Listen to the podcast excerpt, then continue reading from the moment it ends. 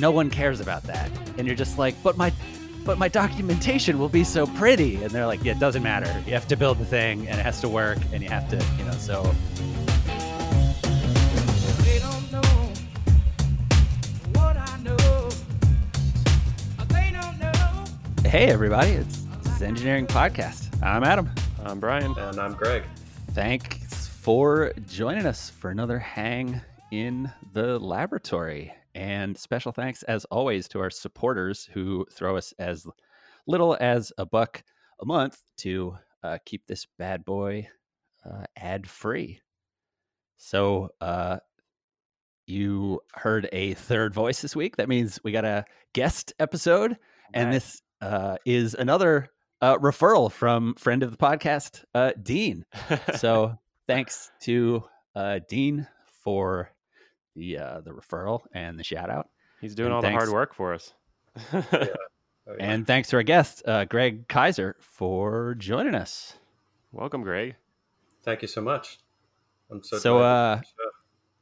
So it's similar to the last Dean intro. This is you know sort of a case of, hey, uh, this guy's into cool stuff, and you guys will you guys will appreciate it, and you should talk. Uh, and he was right. so uh, I've been excited to get you in here for a while to sort of continue our uh, so far insular uh, artificial intelligence conversations uh, with somebody you know from the outside. Oh, Um, yeah. Do you want to start by giving a little kind of background on sort of where you are and how we get to the conversation yeah. about that cool stuff? Yeah, sure. Uh, so uh, a couple years ago, I left my day job and uh, I started doing a little bit of uh, angel investing.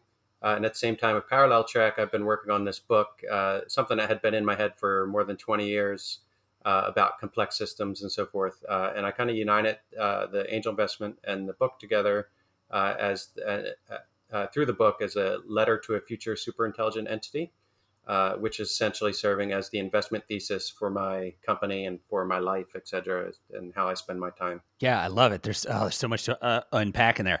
Um, I think uh, let's let's start uh, a little further back, sort of with your um, background in uh, complex adaptive systems and that kind of stuff. Sure. Uh, maybe maybe we build back, you know, kind of up into that. So, you know, what is it? What uh, uh, like? I guess my question is, what is it even? What does it look like to study? You know, you said it was sort of a, a biology and uh, genetics background, but then, you know, the part where that gets into the s- systems aspect, I think is is is cool. Yeah, so I studied uh, at university. I studied biology, genetics, uh, but then in my senior uh, senior year, I really started to get into the uh, kind of, I guess, uh, really innovative stuff that was happening in science. And there's an institute in Santa Fe called the Santa Fe Institute, uh, and they study complex systems, and they try to instead of just studying the economies or the immune system, they study them all as one to try to identify different trends and so forth, or different ways that they work. And so they're there was this uh, work of this mathematician, computer scientist named John Holland called Complex Adaptive Systems. And so my uh, senior thesis at university was uh, just kind of a, a review of his work uh, and for the direction it's going. And, and secondarily, uh, the other part of my thesis was uh, studying uh, the work of this guy named Tom Ray, who was trying to uh, stimulate uh, evolutionary systems in com- in computers. So creating Hmm. code that replicates and replicates Hmm. and replicates until it becomes more intelligent and so forth. So it was called the Tierra project. Hmm. Uh, so those two things were kind of where I was. It was kind of like combining uh, the uh, the uh, the forces of nature with technology and uh, and looking for common rules and so forth. And I found it really interesting. Uh, I then went off and worked in technology for many years, uh, mainly kind of network management, uh, uh, IT director sort of thing. Uh, but I had this stuff happening in the background, uh, and I was working on. I worked on a screenplay at one point to kind of explore these ideas. And then a couple years ago, when I left my day job at the Robin Hood Foundation, I decided to put my uh, 100% of my time into this. Uh, and fortunately, I was able to. I made a little bit of money on crypto stuff, and I was able to uh, have funds to start kind of an angel investment fund and do the book and publish it, and et cetera. And here I am. Very you cool. guys. I like the uh, I like the the uh, theme that you have going with this, where you're you're sharing of this information and your experience is uh, is in very non-traditional ways that you would expect from a technologist. You've got a screenplay that you've been considering, and your Mhm. book, Dear Machine, is a letter to a super aware intelligent machine. So even that is like written in a in a very different manner than kind of how you picture like a technologist like here here's the information here are the equations Yeah. what uh what do you think has inspired you to kind of have that that interesting twist on stuff Uh, so I guess I've always had the creative side of me uh, as kind of a, I guess you would say therapy. I, uh, Hmm. yeah, I had a pretty rough childhood and stuff, and I actually produced, I wrote a novel in between there called American Hmm. Spaz uh, uh, about eight years ago now. Uh, and so I've always had kind of the creative aspect of it, and that that book was the first time I really produced something that uh, really expressed it and it had the therapeutic value. Mhm. And so I really see that I can never remove that part from me, the creative part, uh, from the kind of the more academic, nerdy part. Uh, Mhm. And so that, I mean, that's why, uh, you know, since starting this company and, and writing Dear Machine, uh, it's been, it's just such, there's nothing else I would rather do in the whole world than doing what I'm doing right now. So, that's awesome Well, and I think that it, it, it relates to an interesting, you know, I think uh, it's it's it's in the space of, you know, like some of the stuff that like Noah Harari talks about in *Sapiens* and and Mhm. like that idea of we can't divorce everything from storytelling because storytelling is how we pass information between Mhm. humans most effectively, like how we get to believe everything. And so, I I've always felt the same way myself, like with you know the sort of engineering part of my brain and the tech part of my brain and mhm. and all that kind of stuff. And I'm still like, yeah, but I want to try to tell it to you as a story over Mhm. here. And when you're like applying for technical jobs, no one cares about that. And you're just like, but my but my documentation will be so pretty. And they're like, yeah, it doesn't matter. You have to build Yeah. the thing and it has to work and you have to, Yeah. you know, so so I, I think Brian and I both very much appreciate that perspective. And it's part of the project here with us with the podcast, which is, you know, like we want to be able to talk about these things on the fly effectively so you can help people understand them. Um, but I think it even comes back to the systems complexity piece, which is sort of like the, you know, my perspective on something like filmmaking with my background is to really understand all of these layers and then to try to understand the subtlety of how you use them to tell a story. And then when it all Mhm. mashes together, like people just go watch a movie. They're not dissecting all of the stuff Yeah. that the filmmaker is deliberately using to Yeah. impact their senses. Uh, and it ends up being sort of this thing of like, it is the culmination of certain again it's like by introducing greater complexity you're making the experience deeper and more impactful and more sort of you know it, it, it causes empathy triggers that that other Yeah. versions of the same experience might not and it's like but then if you try to sort of break that complexity down and the virtue Yeah. of that complexity for people you lose them and Yeah. end up being like, no, I just it. I went to a movie and I watched the thing and it was great. And Oscars, that's it, right? Yeah. We're done. Yeah. you know, Yeah. sort of. Yeah. Um, and that applies to everything. I feel like you know, it's sort of, and the, you know, and so that's the idea of you know, like storytelling is okay. Uh, in the science communication space, you like you want to express this complex idea. Sometimes the best way to do it is well, let me. And this is a thing I'm very familiar with from philosophy, where it's like, well, I could try to explain to you the philosophical thing that I'm doing, or Mhm. I could repeat Plato's allegory of the cave Mhm. you know, which is this like made up story, but it's made of moving pieces that other people can understand. And you go, Mhm. okay. And so you just, it, it ends up being like a, this, it, it's almost this like stealth conduit in order to put this little grain of an idea in you when Yeah. you think you're just consuming a story. you know? It's- so uh, I feel like Star Trek is the same way. We're constantly talking about Star Trek on here Oh yeah. How in the context of just the optimism, you know, within their version of the universe. Yeah. Um, oh that's my Yeah. favorite part is the optimism around all the technology Yeah. I'm a big fan of that show too. it's so an interesting or a, a useful place to start i think with this conversation is maybe uh, for you to explain kind of some of the fundamentals here and one of those that I, I found interesting that I'd never seen separated before three or four years ago when I first started really kind of digging into AI stuff is the the concept of like a, a specific artificial intelligence or, or a lot of people probably specific more so these days is more like a machine learning thing that's focused Mhm. on a very specific task and Yeah. you know generalized can you talk a little bit about that to kind of set a groundwork for people who are listening Yeah. So, uh, so essentially, uh, my the book Dear Machine is about. It's a letter to a future super intelligent entity. Uh, but of course, we have artificial intelligence around us all the time. Now, artificial intelligence, it's in shopping websites, maps, etc., and uh, corporations and governments are working on artificial intelligence and so forth. So I wanted to kind of peel back from the the weeds a little bit and specifically talk about super intelligence because I think it also uh, begs us to ask the question, what is intelligence, mm-hmm. uh, and so forth. And so my overall overall philosophy on that is that uh, you know intelligence in general is not something that uh, has ever been boxed or contained inside of a single thing. We tend to think of uh, people, really, really smart people, as being really, really intelligent and so forth. But in fact, they're just a part of humanity. You know, mm-hmm. they're they're only as smart as they are because of, they learned from their peers and everybody around them. And you know, of course, Einstein peeked his head above everybody else's uh, in terms of mm-hmm. figuring out a bunch of stuff, but he didn't get there without uh, you know learning from humanity and so forth. And so that same idea uh, is kind of uh, uh, my my view of super intelligence that it's you know it's something that's uh, will be a part of all of us, and uh, of course, it'll peek its head over uh, over a lot of things, but uh, it will never be disconnected from our own goals and our own intelligence and so forth. Hmm.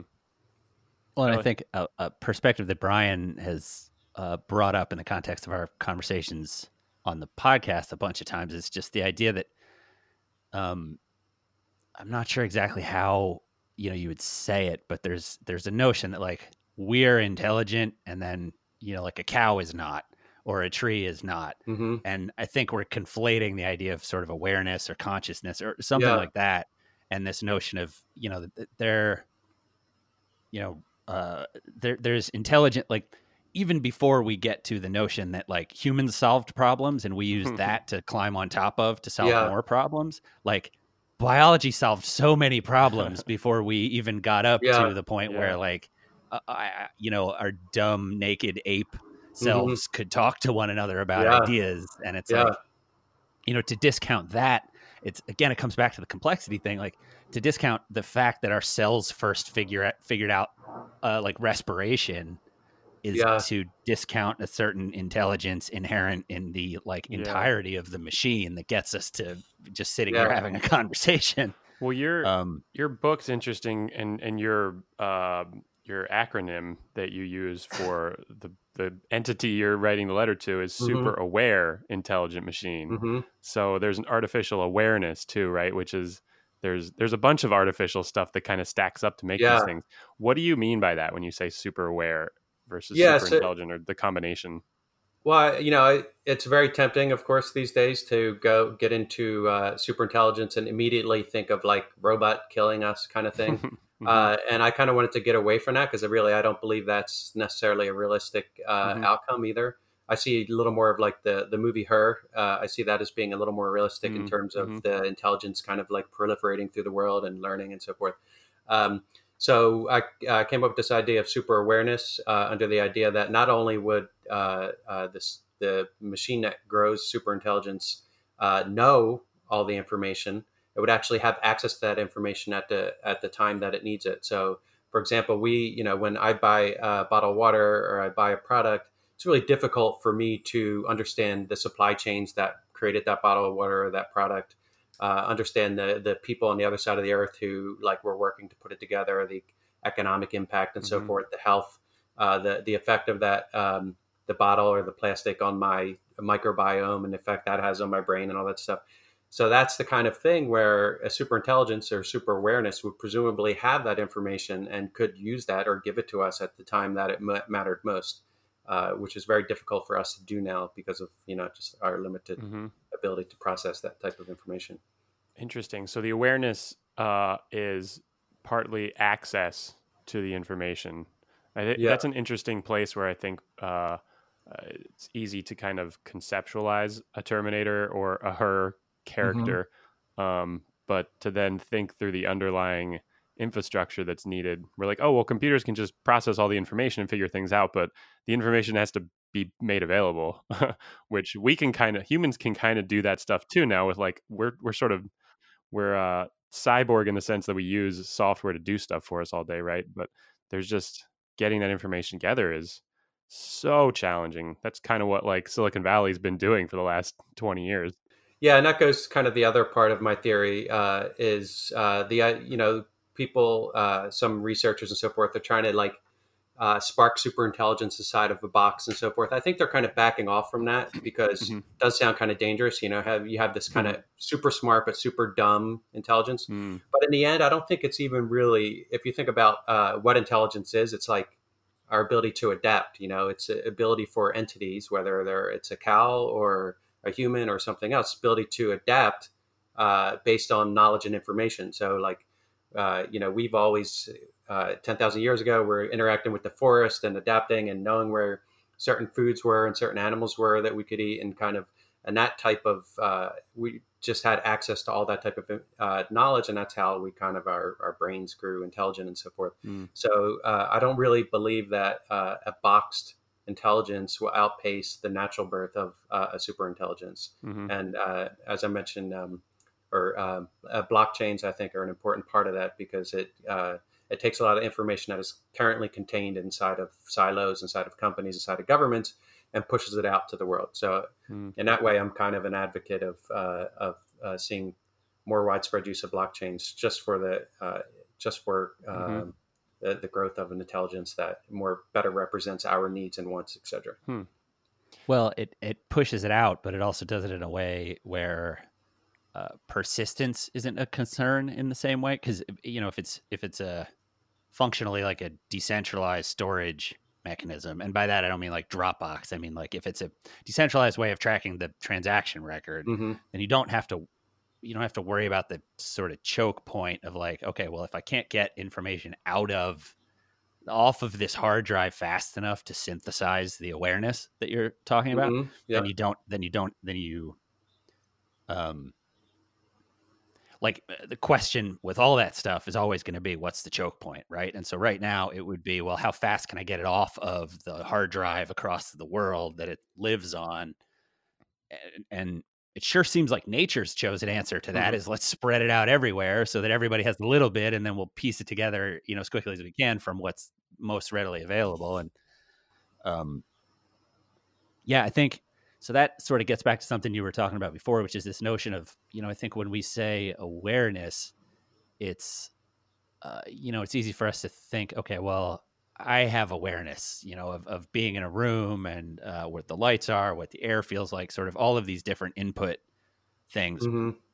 i- you know sort of uh, uh like incoming data feeds essentially you know Mhm. which is uh, i think an awkward way for a lot of people to think about it but that's what it Mhm. is i'm seeing it Yeah. with my eyes i'm feeling with my skin i'm listening Yeah. i'm you know and, and all these uh, ones that i'm not even aware of and then and then you know my brain computer is synthesizing that into this this notion of awareness and Mhm. so when we talk about sort of super aware uh, intelligences it's, it's sort of the same thing where i've always felt like even if you wanted to put it in a box like we could target this notion of what is awareness but then you start being it starts sort of feeling like okay well it's already aware if it's able to take these two signals and Mhm. sort of make a decision based on those Mm-hmm. and then that just spreads out based on how many more signals and and even within the box i've always had this sense personally that like they're going to be targeting this one thing they think they want to build and then just suddenly the right synapse is going to connect up and it's going to and then we're going to have this thing that Hmm. we now have to go okay what is this uh how do we deal with it and it's just not going to look anything like what we were expecting Yeah. and it kind of gets to the note that I, I wrote down here as you were saying that, which is, you know, that like there's an idea of in the future of the possibility of super intelligent entities and, and artificial intelligences and general AI versus, you know, narrow, like we're just at a level of complexity where what we're actually gunning for is essentially an emergent property versus one that we could necessarily target. So it's just the Mhm. sort of thing like Mhm. once you get to systems that are complex enough, stuff just happens. And like sometimes it's beneficial and sometimes it's not. And sometimes, you know, and so, you know, it even ties into the blockchain piece where it's like the technology, you know, the conversation of what stacks up to technologically be blockchains has existed for a long time. Mm-hmm.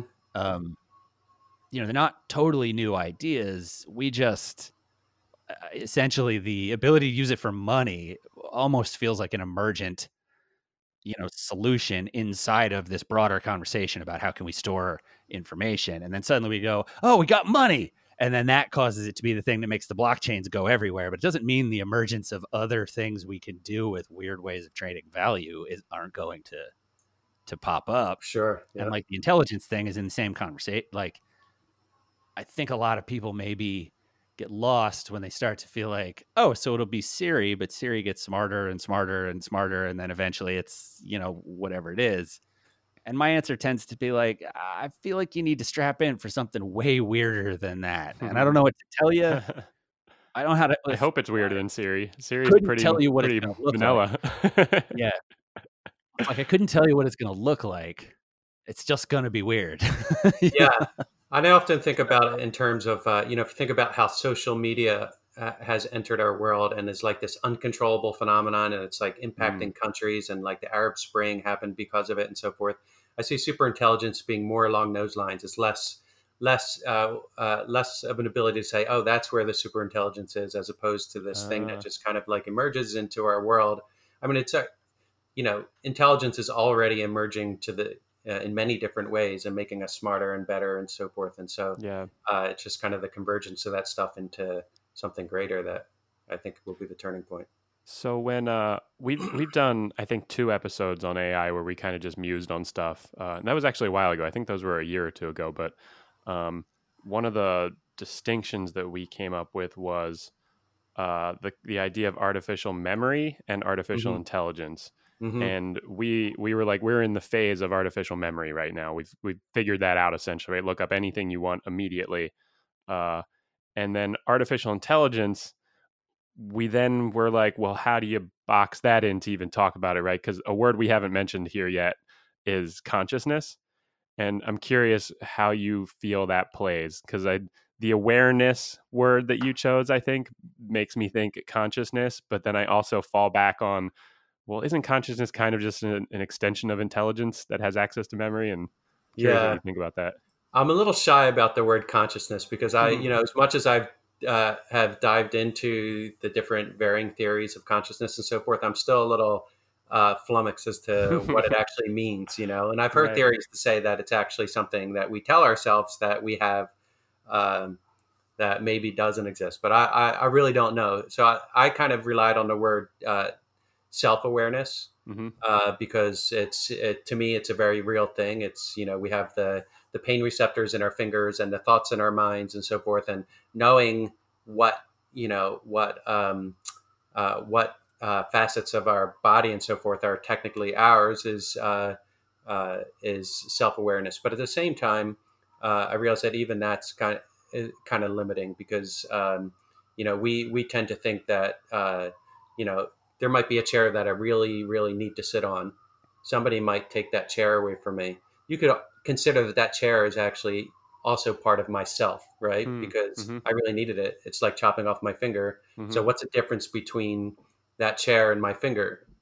You know, uh, so so I think there's like a, a continuity to the world that we, you know, using terms like uh, I think consciousness does kind of you know like a collective consciousness kind of does give a good Mhm. idea of that but i kind of shied away from it so uh Well, I, yeah. I tend to present that as I mean it's it's a perfect example of what I was saying. I think consciousness is the is a is a strange emergent property of all of these input sources, our brain, the awareness that we do have, and then piggybacked on that, we have this weird thing called consciousness that like literally no one knows what to do with except you know these sort of you can take this spiritual tack or this sort of philosophical tack and you can say oh well here's what it means. But like in terms of the ability to articulate what it is with hard science literally everybody ends up at eh, we don't i mean we Yeah. kind of think we- we've got some more pieces that seem to be part of the emergence of this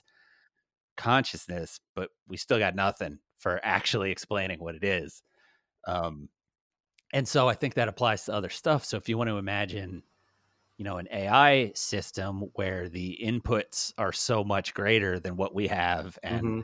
you know, memory isn't a problem because we solved that and offloaded it to the cloud, and then you know, you really can start to imagine, well, what if the internet, you know, like it just it ends up being in that space where you're immediately like, what if the internet had feelings? And I don't Yeah. mean like they feel Yeah. great about Keanu Reeves. I don't mean Yeah. like the social web. I mean, you know, that the interconnected entity of nodes that are networked together is suddenly aware of itself. Well, that might also come with this consciousness where it's, Yeah. you know, like that's what I mean by the emergent. Like it just gets weird in a space where it might not even be able to explain Yeah. it. So you might say, "What are you?" and it's going to go and have the Yeah. same, blo- you know, brain exploding moments that Yeah. humans have been having for thousands of years as we try to answer philosophical questions about, you know, existence and Sure. and all And- that kind of craziness. And then uh, then there's the whole concept of uh, the quantum level stuff, which is just uh, and consciousness somehow being uh, part of that, which is also just totally mind blowing and hard to Yeah. get your head around. You know? Yeah, I remember an article. Uh, I reference this a lot. I never have any details from it. I think it was from an, an online magazine called Nautilus that I get occasionally. It might have been another one, but uh, the, the story headline was "What if consciousness is a property of our universe, kind of like gravity?" Um, and just loosely, that just that has like really stuck with me. And I don't necessarily think that's true. I mean, I can go back and forth on on consciousness stuff all day. That's, but uh, I really liked that one, and I like applying that lens to other stuff that we we think we're like figuring out. It's like, wait, what if that's just a, a thing, and we got to figure out the equation and tie it in with quantum mechanics, and uh, it, that one really really got me. Yeah. Yeah. No, that's interesting. Or you could say, what if consciousness is a property of living systems or of systems Yeah. in general? Uh huh. Yeah. Right. Well, so I think that gets sort of back to the uh the the the weird place for AI, which is, you know, we, we when we talk about computer systems, it's easy to say, well, the computer's doing that because we programmed it to do that. I wrote the code. All it can do is starkly follow the code. hmm And now we're starting to get in that weird place where, like, you know, there's scientists whose whole field of study now is in understandability. Like, so we're starting to have this thing of going, okay, well, the code says that it's going to do this, but then it's going to start writing its own code. Yeah. And we need to be able to understand what's happening in that code so we don't end up with this weird black Hmm. box that just Yeah. spits out, like, you know, uh, something that is maybe not useful for us, like Yeah. sentencing, you know, like racist Oh, jail yeah. sentences for you know for to because we're trying to make the sentencing system better with ai or Yeah. whatever and it's Yeah. you know like once you can't see inside the black box it starts to get weird in that space of of like you know again Now you're just making idea- another human. what Yeah, good is that? right. Exactly. Yeah. More Greg, beastly, this- this even thing more is- beastly. equally sloppy you know Yeah. Greg, I'm curious if you, uh, um, if you have a sense or a, a, a, semi boxing or maybe a clear boxing of uh, of what is artificial intelligence, and I kind of I don't mean that abstract. I kind of mean like in today's uh, Yeah. world because like we do it's it's easy to say we are artificial intelligence exists now but Yeah. the line technologically is a little fuzzy uh, and i'm curious where you think it kind of falls Yeah, I think it really uh, it's up to the individual to decide really because even you Hmm. know back in the day in the '60s, even a calculator was kind of uh, considered artificial intelligence. So Mhm. I think it's a moving definition, so really Mhm. hard to put your thumb down on. I think uh, I mean certain things are obviously artificial intelligence, like mapping algorithms and stuff that learn or, or shopping algorithms and stuff that learn from you and stuff. But I, I don't think there's a good delineation. I mean, it would require that we all as a society say uh, you know, let's put a definition on this, which I don't think uh, I don't Mhm. see that happening. It's kind of like what is consciousness as well. People, right the, the the line of what is, you know, some people say plant consciousness, plants have consciousness. Some people say they don't, etc. So yeah, I kind of see it like uh, similar to that conversation.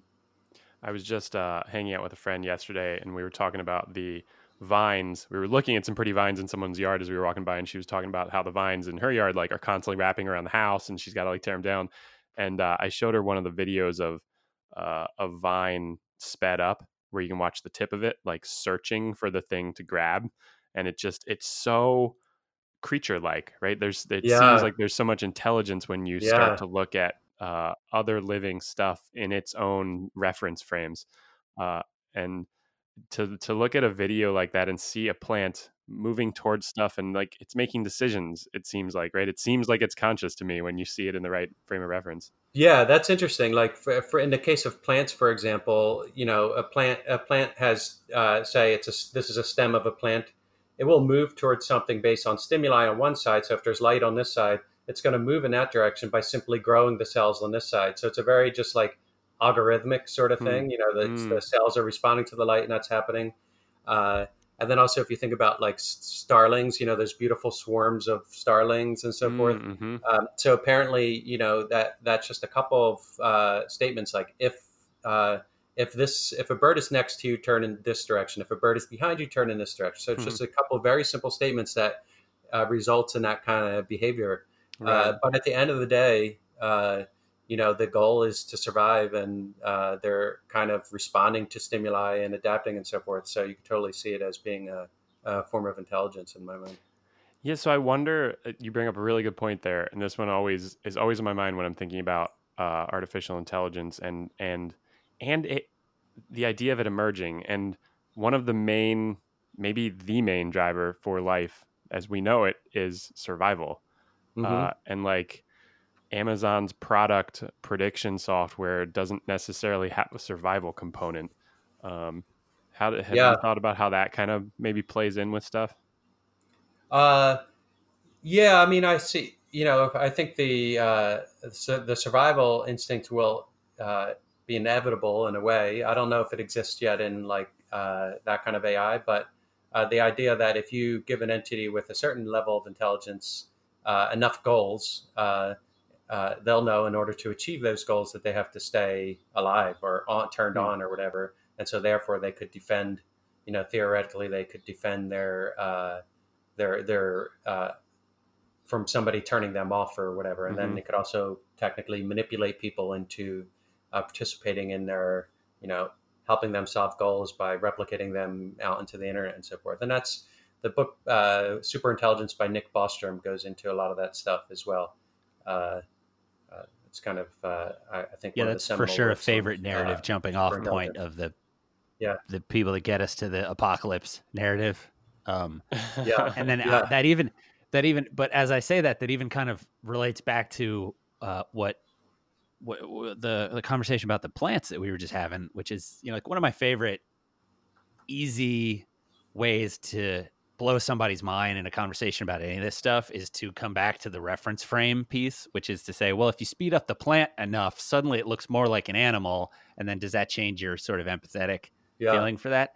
It also applies in the other direction with the AI stuff, where you know, I know I've said this before on the podcast. but It's like, okay, if we've solved persistence and they don't have, and and AIs aren't going to have a problem like cancer or whatever, like they don't need to come blow us up in order to defeat us. They just need to turn off the water and like wait six days. So like, I mean, not not exactly, but you know, that's a more clever way to say it than if a thousand years is nothing to this entity because persistence isn't a problem, then even thinking about survival instincts the way that we do is the wrong way to think about it. Because if they can, if it can just wait and make sure the power plants still work, then it might already exist and the game might already be on. Yeah, yeah, for sure. Yeah.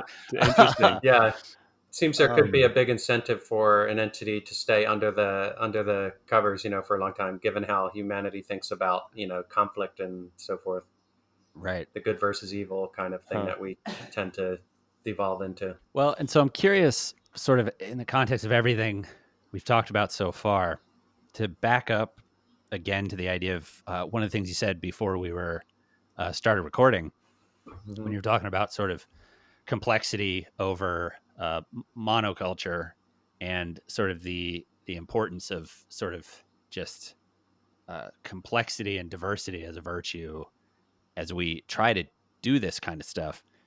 Um, I think it ties back into the idea of the emergent stuff, which is to say, you know, the uh, if the plant that we talked about before were programmed with this sort of if then and and instead it was or rather than instead of an if then if it just said well you're just always going to go to the right then like every plant that it turns out the sun isn't to the right is, is just doesn't work. And so there's even this sort of complexity like by spreading out in all directions and then finding out what works and grabbing that one and continuing to follow it, you're essentially you know you're you're allowing for the diversity of response and then the the ability to glom on to the best answer you know i'm curious sort of i guess uh you know what you've run into kind of both on the super intelligence space but then even you know with your background in biology that sort of lends itself to that idea of like no we need more generalists hmm. not not not so much laser like focus on the one little thing which then causes you to sort of be blind to the rest of even like implications um, of what you're working on. Yeah, I think uh, you know we're living in a really interesting time because we're starting to figure out how uh, our systems work. You know, we've developed agriculture over thousands of years, uh, and uh, now finding that what we've been doing is not sustainable is is the kind of the easiest way to think about it. But uh, what you know, what we're really have been good at with everything that we develop is externalizing costs so in agriculture, we've external, we've removed the nutrients and uh, essentially made it uh, uh, from soil and made the soil pretty much useless in terms of capturing carbon, in terms of growing food, etc. Uh, and so that idea of us reversing uh, or, or, decreasing complexity has been a trend across everything from you know uh, our health system to our food system to our schools, etc. and so my over the, reason why I say we're living in interesting times is because we're starting to figure this stuff out. And so these there are these innovations. Uh, for example, uh, regenerative agriculture. People are like, "Wow, this actually makes sense to go back a certain degree and kind of figure out what we've done wrong and recreate agriculture in a way that restores soil, captures more carbon, supports more wildlife, etc." Uh, and the same thing with the microbiome. We've learned now that a lot of disorders that uh, uh, that we have from the body, the mind, etc uh, are related to us having a complex, diverse system of microbes in our bellies. For example, uh, even schizophrenia, bipolar, lots of skin disorders, autoimmune disorders. A lot. There, there are many, many things that are now being drawn back to uh, uh, essentially a, a, lack of complexity and diversity.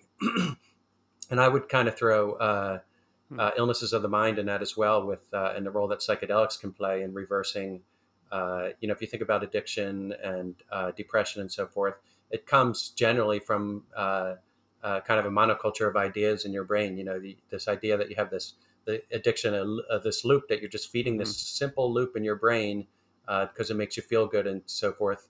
When in fact you have all this other capacity in your brain to solve problems and make yourself happy and so forth. And and psychedelics actually does a good job of like creating all the, the, the diverse and complex systems of neurons and so forth and making them connect better and so forth so that you can see wow that simplistic little thing in my brain was kind of stupid for me to you hmm. know put all my energy into whether it's depression or addiction and so forth. So yeah that's kind of the the right that's why i say we're in an interesting time. I think these innovations are becoming uh, uh, very uh, apparent to a lot of people that there's something that's been wrong with uh, all the different things we've been doing. And in dear machine i kind of just highlight that as the uh, as the concept that i think you know, if a super intelligence were to emerge today, the thing that uh, the lack of diversity and complexity would be the thing that it hones in on and says, well, actually, there's just one simple concept you can use to mm-hmm. to rethink how you do things, and uh, that would be it. So, yeah, did I answer your question? I kind of went off on a tangent. A uh, yeah, absolutely. Because the because so so then the, you know it, it's that question of if the super intelligent super intelligence emerged and i remember the first time i ran into the idea of, of super intelligence i think it was a it was in a very long blog post that we for sure referred to last time we talked about ai mm-hmm. um, on uh, what? what's what's that blog wait but why Brian? wait but why yeah. there it yeah. is.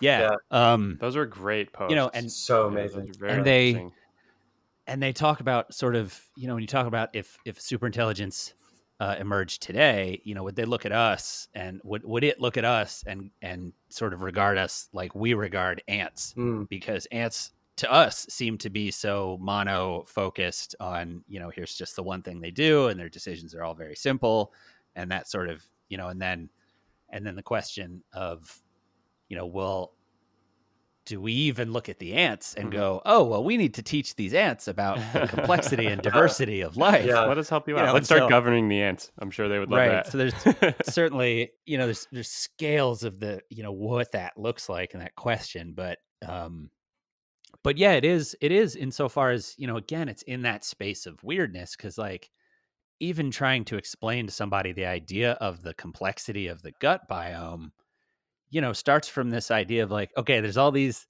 you know, millions of critters hanging out in your gut, and it's like you're gonna lose a subset of people that go, oh, that's weird, you hmm. know, and it's it's it's in that same space of like part of the part of the thing that I think is causing you know culture at large but then you know silicon valley and and all that kind of stuff to push in this direction where they want to talk about meditation and they Mhm. want to talk about you know things that are increasingly sort of in the in the sort of woo woo territory is because what we're coping with is trying to back off of that sort of monoculture scientific method let's study all this stuff to this idea of well how do you how do you create the space to try to get your head around the notion of complexity and diversity as a virtue um, in part because it pushes against every social signal that Mhm. we have right like homogeneous society is how we've protected ourselves forever Mhm. and so now suddenly we're going, okay, but we gotta you gotta ignore that impulse and instead acknowledge complexity on the other side. And you know, you gave a bunch of really great concrete examples that we can kind of we can science up. Um, but the interesting space of where it hits, you know, consciousness and super intelligence and kind of all that stuff is, you know, how like what I don't know. I lost it. Yeah, I mean, I think But he was hitting him chasing, right? I mean, Yeah, I lost it because it's weird. It's it's like the right in that space of like, Yeah. what Yeah. do we do? yeah, I agree hundred percent. But also, uh, you know, everybody has a gut, right? And everybody's uh, and almost everybody's been taking antibiotics for many generations now, Mhm. and we're starting to people are- Everybody poops. I haven't everybody gotten to poops. say Yeah, that exactly. for so long Oh, on the that's podcast. amazing. I used to I used to come up almost every episode. oh, that's hilarious. but Um, yeah, and so uh, have you heard of this uh, therapy called fecal therapy? Uh, Mhm. So it's this idea, you know, I'll just explain it just in case anybody hasn't, but it's this idea that uh, uh, a lot of people that are unhealthy, whether it's uh, skin disorders or digestive disorders, autoimmune disorders, uh, is because they're lacking this biome and said, et cetera. And you can actually take the poop from a healthy person and put it inside of a unhealthy person, straight up into the colon, and uh, it'll go there and it'll set up shop. Uh, Hmm. And if you treat it right and you feed it the right foods over the following weeks and months and so forth, it'll uh, uh, it'll bring health back to that person. And it's Hmm. actually saving a lot of lives. It's approved for C. difficile uh, in uh, C. Hmm. difficile infections in the United States, and that's basically infection that kills uh, 29,000 people a year. Uh, Wow. And uh, the current therapies uh, really don't do anything because they kill off the uh, it's antibiotics and it kills off the, uh, the the bacteria that would otherwise compete with this thing. So it kind of speeds up the path. So fecal therapy for this particular thing is like 70 or 80 percent effective overnight, one treatment. Uh, so uh, there are a lot of people that are sick now uh, with various disorders and are learning that this thing exists and are learning about this whole microbiome thing. So I think that's a big step. Uh, there are people actually. There's a huge DIY, DIY movement for uh, fecal transplants. So people are actually that was the top result when I was just searching for it. Is Oh, the rise of home fecal transplants? yes, people are taking their getting their blenders out and asking their healthy husband to donate or asking Wow. healthy wife to donate and put in a blender and you know go to town. Uh, so uh, it's a really interesting phenomenon. There, I mean, I follow a Facebook group on which uh, this happens, and there uh, there are thousands of people, and they're exchanging ideas and you know how they blend it and how they. Some people Huh. do it top down, even they put it into tablets, uh, uh, double encoded tablets, so it gets past the stomach acid. Top down. Uh, yeah, uh, or bottom or bottom up. Yeah. So, Bottom Yeah. up, yeah. so uh, it's really interesting stuff. I, I've actually invested in a company that's doing this stuff in Asia. Uh, they have a little more leeway to uh, to study it and to uh, do it for different disorders and so forth. But uh, if if uh, donors are very well tested, there's a very low risk of uh, of anything bad happening. Hmm.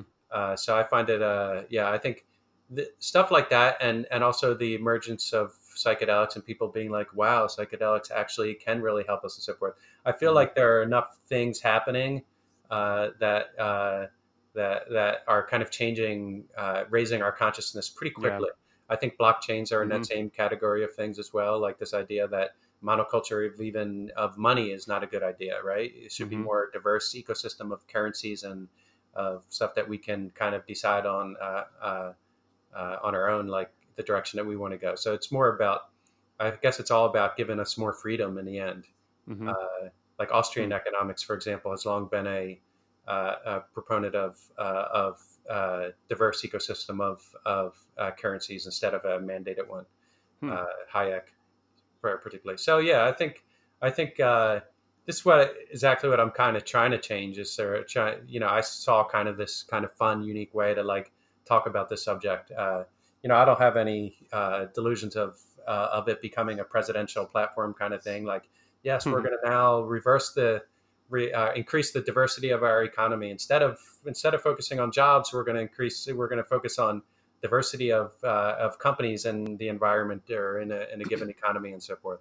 But um, it's a fun thing to explore, and hopefully, some people will pick it up and be like, "Oh, well, actually, this is an interesting thing." Well, I think it's a helpful perspective because of what I was saying. Like even the way that I present it, whether it's for the narrative value or you know, because that's a legitimate way to talk about it. But when you call it woo woo, like you're immediately taking away from like you're you're you you trend toward a territory that's easier to dismiss out of hand because because of exactly how I just said it, right? Because it's it's tied to religion, it's tied to spiritual stuff, it's tied to all that kind of stuff. And I think one of the things we're constantly chasing with the conversations here is, you know, like what's what's a way to think about this where you can open your mind to that complexity and that sort of breadth without without it being tied to the sort of baggage of thousands of years of other humans trying to figure this out and accidentally starting religions and try you know Mhm. and, and that, that then murder a, a bunch of people and you know like things like that that you know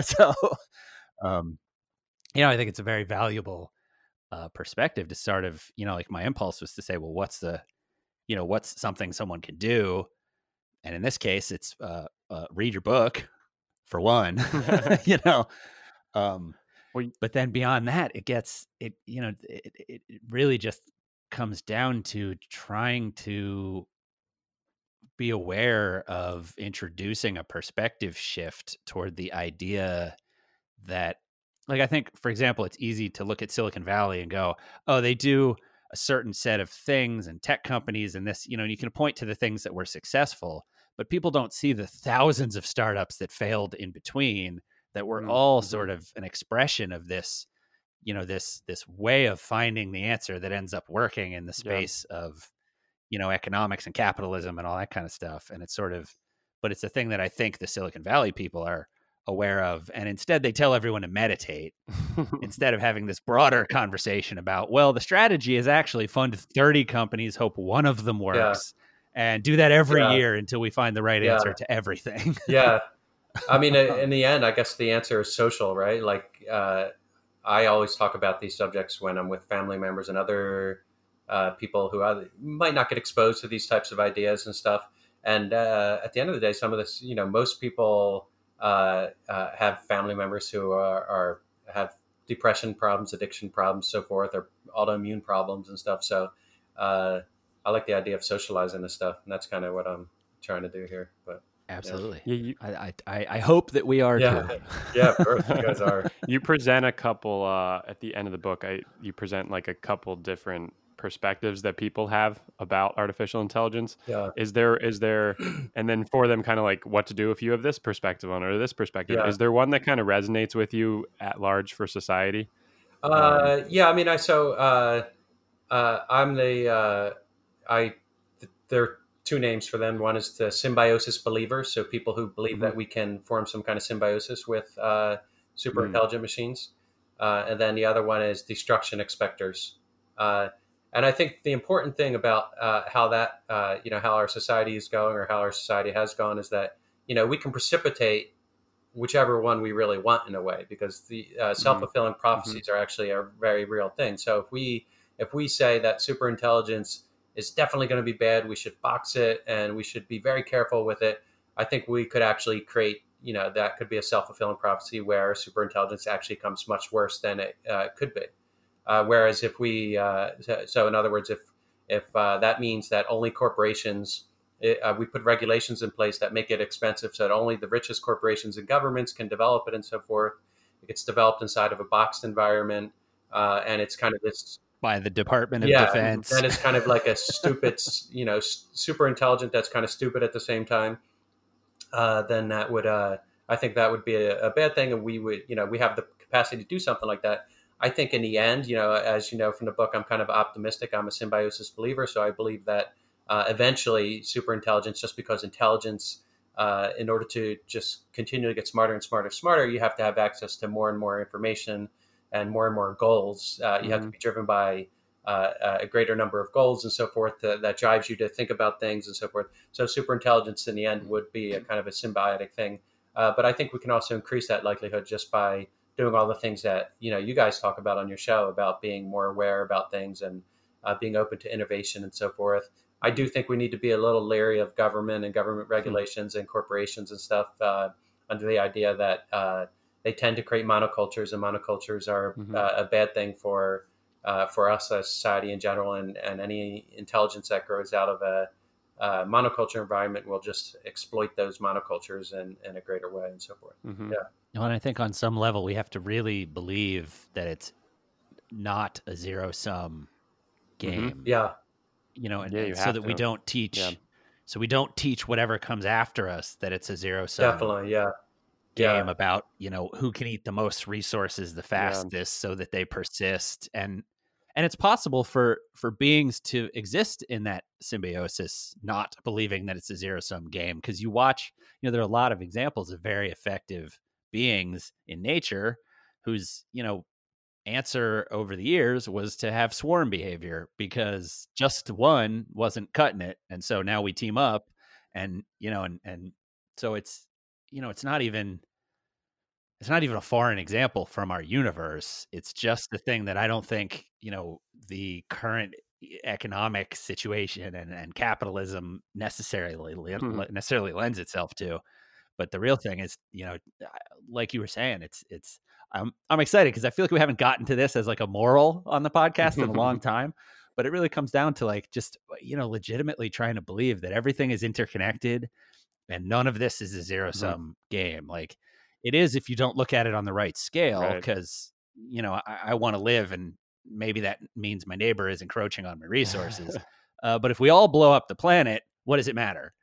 Because we're all gone. So like you know So um, I've, I've got a similarly i I- you know i don't know what to do except except chase that optimistic tack that we can we can do this by working together. And then when it comes to super intelligence i gotta assume if if i take that approach then whatever comes next will inherit it and not think that it needs to wipe us out if- so it can survive um, Yeah, I think that's a that's a key theme in your in your book, and and one that I I think is so critical to this. Right, you can't just turn a computer on and have it be smart. You've got to teach it. Right, we spend the smartest things we know are us, and we spend twenty five to thirty five years teaching them before we even let them go do a job. so. Uh, let them be U.S. Yeah, senators. there's a there's a there's a lot that needs to go on there.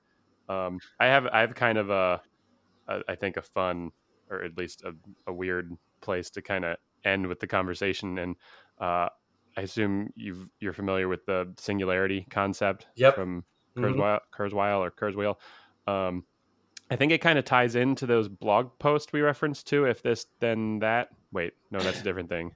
What's the what's the blog we referenced a minute ago? Wait, Had but those why? two- Wait, but why? Yes. yeah, yeah. Why? Um, they they had a good piece. I think the second article in that series really kicked off with the concept of the intelligence racing past us in terms of how intelligent. Um, and then also we've touched a little bit on consciousness, which kinds of begs the question of uh, are there different levels of consciousness, um, which is a very like philosophical question. Um, there's is there a really enlightenment? Is it different? And then and then the singularity concept. They're all kind of asking the same question, like kind of where are we headed and is this sense of uh, accelerating pace of accelerating rate of change is that real or is that perceived because we're looking at the wrong framework i'm curious what you think and how that all kind of plays in this space as as we're inventing the next thing that we think is sort of sort of a replacement or a new version of us Yeah. So the question is when when do I when would I expect uh, uh, kind of the singularity to happen and that sort of thing and like Yeah, or if you even if you having mused on all this, is that a uh, is that a thing? Is that something you see in this storyline? yeah I mean I, I see it but I don't know I'm not sure we'll know it again you know I see it Huh. kind of like the emergence of social media not not emergence of Facebook but the emergence of social media in general and it's like the swarm of superintelligence and we just in a in, I think in a given period of time we will get very very much smarter in a very rapid way and I think that's going to increase from now until uh, that moment which some people Mhm. would call call the singularity. But I think that also has to do with uh, how we think about intelligence as I was saying before not thinking of it as something that is ever really contained. It never has been contained. It's something that is continuous with everything else. You know it's Hmm, mhm. our intelligence is all continuing with the uh, every other intelligence is continuing with the intelligence of animals and so forth. So so uh, super intelligence in a way is just like this i don't know it's like this thing that's all around us uh, at the same time. So i don't really i don't really uh, think of it as a particular moment uh, but i do see like uh, a time when uh, it will get very very rapid. And it's also possible the super intelligence that is all around us will determine its goals will drive it to say, well, in order to communicate with humans, I have to give myself an identity per se, you know, because humans Mm, like to think of things in little boxes, Mhm. even even though even though we're not really individuals, you know, we're interconnected with each other through intelligence, through the air, through the food, etc. Uh, a super intelligence will be as well, but it might determine that in order to achieve its goals of helping humanity continue to grow and so forth, uh, it might have to say, okay, I'm a super intelligent entity and I'm reaching out to you to say this and that, you know, that kind of sort of, sort of giving itself an identity. Uh, but yeah, a super intelligence would clearly know that it is not uh, an, an individual. It's uh, unlike, uh, you know, won't have that same illusion that we have that we are individuals. And yeah. when in fact we are all just connected with one another. So yeah, that's that's kind of where I'm at with it. So thinking about the singularity as a as a moment, and suddenly there's this entity, and even the whole premise of my book is a little is a little weird. It's a little it, it- it's a little bit designed to get people into the conversation at the end of the day, and that I'm writing a letter to a super intelligent entity. I'm essentially writing a letter to all of us, to ourselves, to everything at the same time. Yeah. So, given the, I mean, the whole this whole conversation, right, almost starts at the philosophical cliff of what's going on in the world, right? So, how do you use that to guide your investment strategies? Yeah, yeah. So it's uh, it's it's all about diversity and complexity. So again, it's uh, this idea that uh, over the course of uh, our uh, humanity, over the course of our evolution, getting to this point from say seventy or eighty thousand years ago, we've continually uh, monoculturized things. We've uh, uh, particularly when agriculture started, uh, monocultures have uh, have uh, been the way that we uh, make sense of these complex systems. We narrowed things down. We narrowed down our agriculture we used to eat lots of different uh, uh, plant and animal species in the forest, and we narrowed it down to like 20 or 30 uh, that could Hmm. grow well, uh, Mhm. you know, because we stopped being nomads and so forth.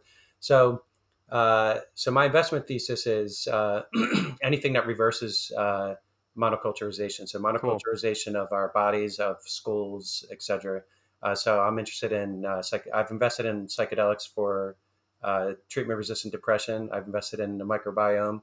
Um, pretty close to investing in something in regenerative agriculture, actually blockchain and regenerative agriculture married. I want to get into adaptive learning uh, and a couple other areas where it seems to me that uh, it reverses this idea of monoculturization of the body, the Mhm. mind, the environment, etc. Very cool. I love that. I love that as a concept and as an investment thesis. Cool. Very cool. Thank you. Awesome. Well, thanks for we're pretty much out of time. Okay. So thanks for thanks for coming to uh you know talk about all this stuff. I feel like there's there's so many. Yeah. this is a perfect conversation because there's so many rabbit holes. Like I wanted to chase blockchain. I get this singularity things to continue to talk about. We'll have to have you back to talk Yeah, about for sure. some Yeah. more. Um, if people want to dig in on uh, the sort of investment stuff you were talking about, that's uh, su- super systemically. Yep. So supersystemic.ly. Uh, and then the book is Dear Machine. Exactly, Right. and that can be found on Amazon. Cool. I also uh, I also give a free. Uh, you know, I probably shouldn't do this if I'm interested in selling books, but I, I got, have a free PDF version of it on my website. So if anybody wants to read it, they can. I really am most interested in socializing the ideas and getting feedback Totally. and seeing where I'm wrong and So, so yeah, That fits your own Awesome. investment thesis for your for your own book. I think. yeah, Get it out there. Yeah, exactly. awesome. And yeah, well, thanks for coming on. Thanks again to Dean for uh, Yeah. hooking it up. Thanks to you guys, and thanks to Dean. Yeah, it's been amazing. I, I've been excited to be on the show more than any other. So uh, it's been a great awesome. conversation. Thank you. That's fun. Awesome. Yeah, Thanks. this has been great chatting with you, and I really enjoyed your book.